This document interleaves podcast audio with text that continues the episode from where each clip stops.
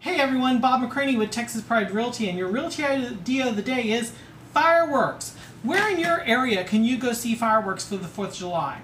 Let's talk about and blog about the best displays in the area. Now, I know in Dallas, uh, the different suburbs do fireworks on different days, so people have the opportunity to see the fireworks on the 3rd and the 4th. So if you're in Plano or Carrollton, you can go to different different displays different nights.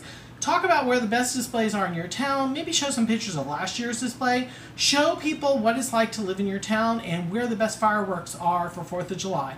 And also talk about fireworks safety so that people don't go out and light their hand on fire or do something crazy. Don't don't fire off fireworks in the city. That sort of thing. So let's talk about fireworks and, and where's the safest, best display in your area.